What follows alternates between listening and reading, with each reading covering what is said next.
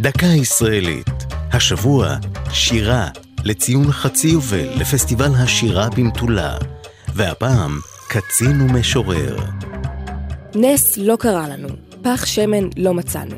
בסלע חצבנו עד דם, ויהי אור.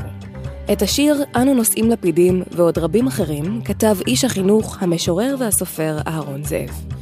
הוא נולד ב-1900 בפולין, בשם אהרון זאב ויינטרוב, ולמד הוראה בבית מדרש למורים עבריים. בן 25 עלה ארצה, התגורר בדגניה א', עבר לתל אביב והיה ממקימי בית החינוך לילדי עובדים. משחש שחסרה לתלמידיו ספרות עברית עכשווית, כתב למענם שירים וסיפורים. בשנות ה-30 חיבר למצעד החנוכה את אחת מיצירותיו הנודעות, אנו נושאים לפידים. בשיר הציג תמונה הפוכה לנס פח השמן, והקביל את סיפור החג לעליית החלוצים ארצה. בכך קרא תיגר על הנס השמימי.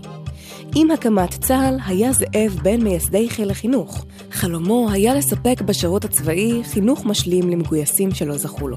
הוא שירת כקצין החינוך הראשי במשך 15 שנה, ואף זכה בפרס ישראל על פועלו בתחום. בשנת 68 הלך לעולמו. זו הייתה דקה ישראלית על שירה, קצין ומשורר. כתבה והגישה עדן לוי, ייעוץ הדוקטור מרדכי נאור, עורך ליאור פרידמן.